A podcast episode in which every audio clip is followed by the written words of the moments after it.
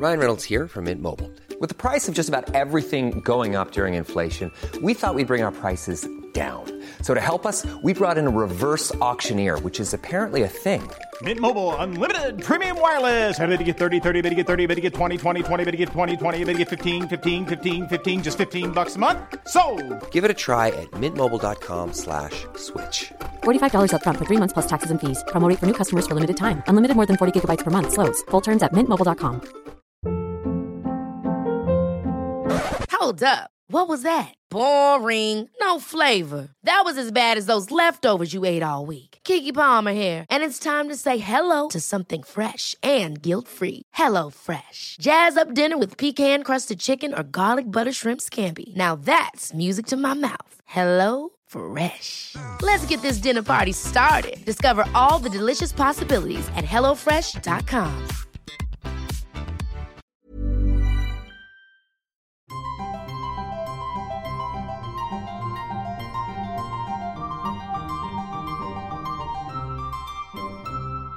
Welcome to Smarty Pants, the podcast of the American Scholar magazine.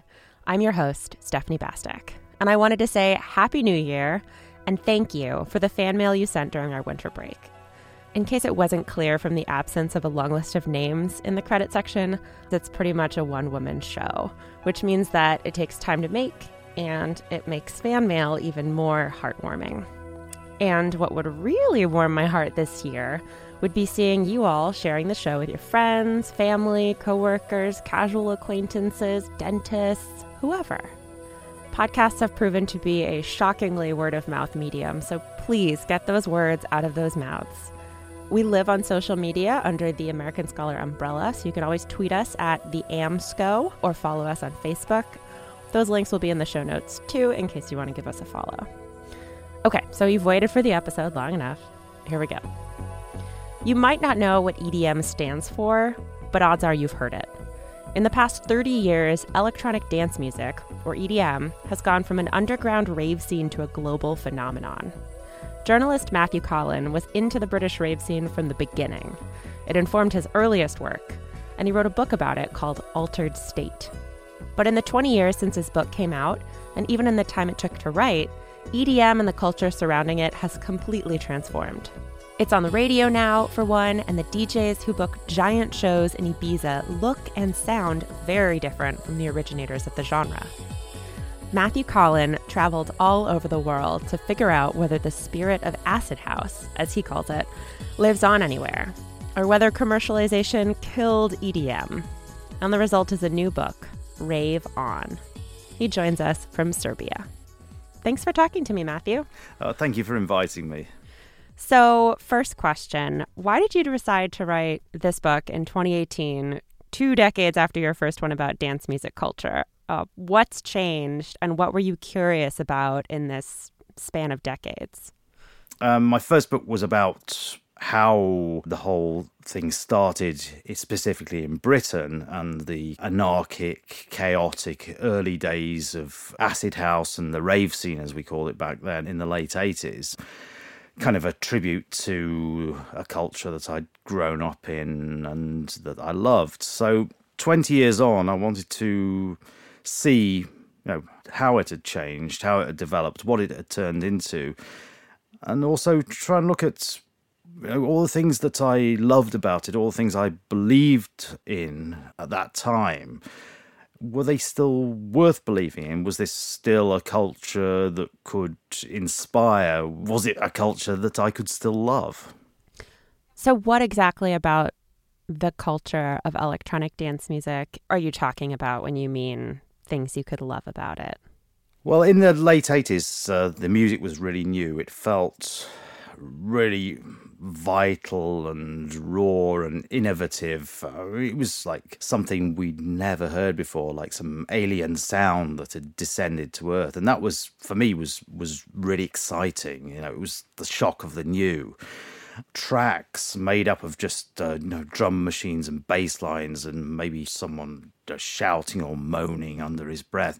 That was then. I mean, like thirty years ago now, more than thirty years ago now today what was this do-it-yourself uh, scrappy underground culture has become um, what's been estimated as a $7 billion a year global business. I mean, electronic dance music is now everywhere. You know, it touched everyone from Rihanna to Radiohead. It's been highly influential and highly commercialized. So, my question was when it's reached that level, does it still mean anything at all, or is it just a business now?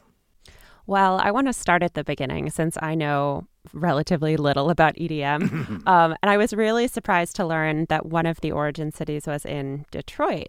But as one of the senior Detroit DJs that you include says, John Collins, he says, some people don't even know that techno was created by black people.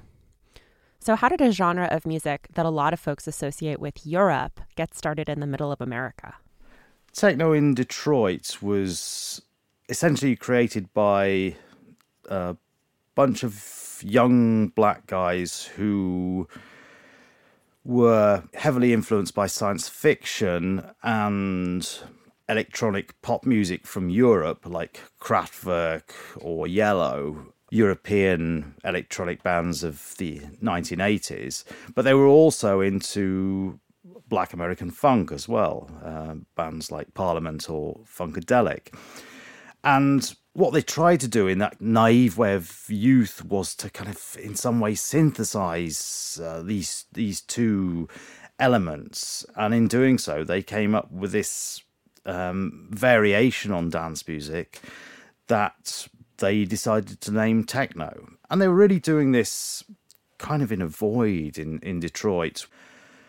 In the eighties, uh, obviously, there were, it was uh, pretty hard times for Detroit. And they felt that this was some kind of reaction to their environment. Instead of being trapped by their environment, they were going to channel this amazing futuristic music and somehow like blast off into outer space on the sheer power of their imaginations and I guess it was just an accident of history that that uh, you know a few young black guys in Detroit managed to invent this sound.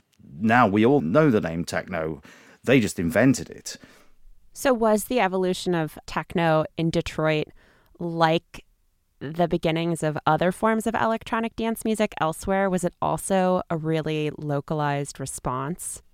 At the end of the disco era, you know, disco started going down, but there were still clubs that needed dance music to play to their audiences. So, two of the, the key cities, aside from Detroit, were Chicago and New York. And actually, the names of the genres of dance music they created were incredibly specific. House music. Now, the name house music comes from the Warehouse Club in Chicago, where a DJ called Frankie Knuckles, one of the originators of house music, one of the first people to make uh, records that were described as, as house music, where he used to DJ. People used to go into record shops saying, Can I get some of that music that, that Frankie plays down at the warehouse? And one day, Frankie Knuckles goes into his record shop and he sees there's a category of records stacked in there labeled house music. And he asks, um, What is this house music? Well, don't you know? That's the music that you play down at the warehouse. Another form was garage music, developed in New York. The name comes from the Paradise Garage, where a DJ called Larry Levan used to play. Again, incredibly influential in the period after the um, disco bubble burst, but dance music still continued. I think what has to be said is that these were essentially black and gay clubs. This is where this music came from. This is the community this music was made for and by in these early days. And I guess with the popularity of electronic dance music around the world, uh, that sometimes this becomes overlooked. Uh, you know, you look at this superstar DJ and it's um, uh, fashionably dressed, wealthy uh, white guy. That wasn't how it was in the early days. That wasn't how it was at all. I mean, I remember in the early 90s in New York, you would go to one of those big old warehouses and all the ballroom kids would be in there and around like 8 9 10 o'clock in the morning they would make a runway in the middle of the room and and start voguing down this improvised catwalk to electronic dance music. Um, sometimes it might be house or techno or even Kraftwerk but this club was turned into the stage for the show they were making for themselves, starring themselves. The music was made by and for very specific community for very specific reasons. So they could celebrate in safety, so they could express themselves in an environment in which they would not be judged in a wider society, which was at the time and, and still can be in some places very oppressive. So, dancing is essential to the Vogue and Kiki scene, but I feel like there are a lot of genres of EDM that don't, ironically, encourage dancing. And I was wondering, I mean, what's the relationship between the dance and the music in electronic dance music? Can you separate the one from the other? And does this sort of get at when electronic music became electronic dance music? Oh, that's quite a difficult question. um, obviously, there is uh, electronic music, which is, in some senses, part of dance music culture, but it's not actually music you would dance to. I mean, this music has diversified so much with all these different subgenres. Some music which is made for the club, some which is made for home listening. In terms of ballroom and the kiki scene, I mean, we have to remember that uh, a major influence on the electronic dance music we have today is disco this, in many ways, grew out of disco. It grew out of people with a very basic drum computer and maybe a keyboard trying to make their own version of, of a disco song. But of course, you know, as they only had had a, a little drum machine and, and a slightly rudimentary keyboard, what they were going to make wasn't going to be the kind of sweeping strings and uh, orchestral glide of, of disco and its pomp. So that in some ways was the origins of some of this music, an attempt to imitate disco, and disco still exerts its influence even now. I mean, disco was the music of uh, the original voguing scene, of the scene you see portrayed in films like uh, Paris is Burning. But obviously, everything moves on, and kids who are into ballroom and voguing today uh, they they have their own style of music. They have uh, their, this kind of new school ballroom sound, which is a heavily electronic sound, very chopped, very raw, very energetic, and also the dancing has uh, has changed in response to that. But it's still a part of dance music culture, and as one of the spiritual hearts of it. Okay, so let's talk about places where the DIY bohemian ethos of electronic dance music has survived. I mean, where do we see individual styles emerging that couldn't possibly have come from anywhere else or which are in conversation with both their own history and dance music history, like places like South Africa, say, or elsewhere? South Africa was really interesting for me because um, one of the specific uh, subgenres of dance music that's grown up in, in South Africa since apartheid is uh, called Gqom, and that was developed in Durban by again a bunch of young guys using cracked software, cheap PCs, often their parents' PCs, just trying to make a, a, a kind of music that would essentially make them popular in their neighborhoods that they could play to their friends. And you know, they tried to make a a kind of mixture of house music and hip hop. Um, of course, they didn't succeed, but the the music they actually made turned out to be one of those uh, happy accidents that often fuels developments in in musical culture. And they came up with this uh, dark heavy, really very intense, druggy kind of sounds that they called Gqom. Now, the question was, you know, these these uh, not by any means rich guys, even in the context of South Africa. And you know, how are they going to get the music out there? You know, they've they've managed to uh, create a kind of rudimentary track. So the method they found was uh, to give discs of their tracks to minibus drivers who uh, drive passengers from the townships to the city and back again. And these minibus drivers like to play good music because they think it will get them more passengers. So all these producers are giving the tracks to the minibus drivers, and this is how they initially managed to popularize their sounds. And this was really kind of inspiring to me because I was trying to find if this do it yourself innovation still existed. You know, this I don't know, spirit of acid house, as I would call it, from Britain in the, in the 80s. And in South Africa, I've really found that, yes, there are still people who are trying to express themselves by any means necessary because they feel this need to express themselves. And in doing so, they move this culture forward.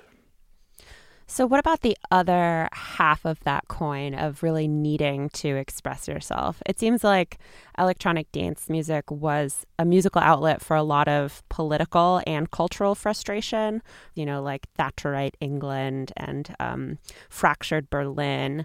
And it's really hard to see that in the raging club scene of Ibiza today or even in Berlin today.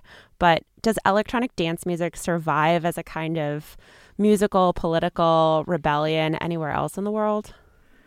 I think when you talk about the, the politics of electronic dance music, I mean, I think there's two important elements to it. There's there's the kind of what I call reactive resistance. That's when the culture feels it's under threat and therefore takes a political stance in in response to that threat. And then it's there's the kind of symbolic uh, resistance element, the, the the actual nature of the culture itself, which originally and in some places still does act as this kind of safe haven for the marginalized, the mavericks, the crazy idealists, the the mad creators. One of the places that I saw this played out very strongly in uh, recent months was actually in Tbilisi, the capital of the former Soviet Republic of Georgia. The authorities sent in armed police to raid two of the most important clubs there, clubs that have become identified with a kind of new generation of liberal, Western looking youth in what is still a very conservative and reasonably straight laced uh, post Soviet society. They sent in these armed police units to raid these clubs. Normally, what happens is people go home and they moan about how their night out has been ruined. This didn't happen. What happened was people immediately took to the streets and overnight they marched to the old Parliament building in the very centre of the city, the main street of Tbilisi, and they set up a sound system there on the steps of the old Parliament building. The main boulevard filled up with thousands of ravers, and they remained there for the entire weekend to protest what they felt was an attack on their culture, attack on their beliefs, an attack on their generation in a way. During the course of those couple of days, right wingers and hardline Orthodox Christian traditionalists, they kind of massed and uh, tried to attack the dance music protesters. So, and in the end, the, the police had to uh, actually uh, protect the protesters. How this all ended up in a weekend of like high drama and and uh, and surprises uh, was you know perhaps the most surprising thing of all is the uh, the country's uh, interior minister. Um, who's in charge of uh, all police forces? Uh, he came down to the demonstration uh, on the on the on the Sunday night on the second day, and he took the microphone and he apologised for the raids. I mean, it was absolutely unbelievable. Know, for me, 30 years down the line, I'm dancing to a, a, sound system on the steps of a parliament building. I mean, I thought I really thought I'd seen I thought I'd seen everything um, over those years, but but this for me uh, was still something like really new and uh, really exciting. So I guess on this journey that I took for you know what does it all mean the, the you know the quest for the soul of electronic dance music in some places in the world, maybe a very few places, maybe amongst only a few people, but the spirit of it does really endure.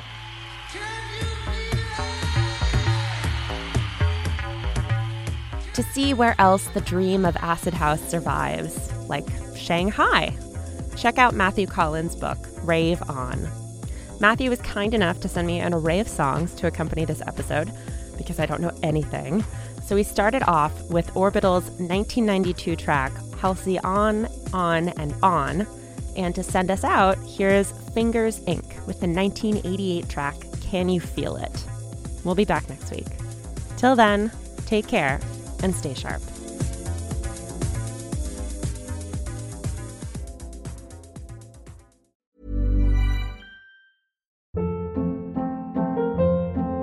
Hold up. What was that? Boring. No flavor. That was as bad as those leftovers you ate all week. Keke Palmer here, and it's time to say hello to something fresh and guilt-free. Hello Fresh. Jazz up dinner with pecan-crusted chicken or garlic butter shrimp scampi. Now that's music to my mouth. Hello Fresh. Let's get this dinner party started. Discover all the delicious possibilities at hellofresh.com.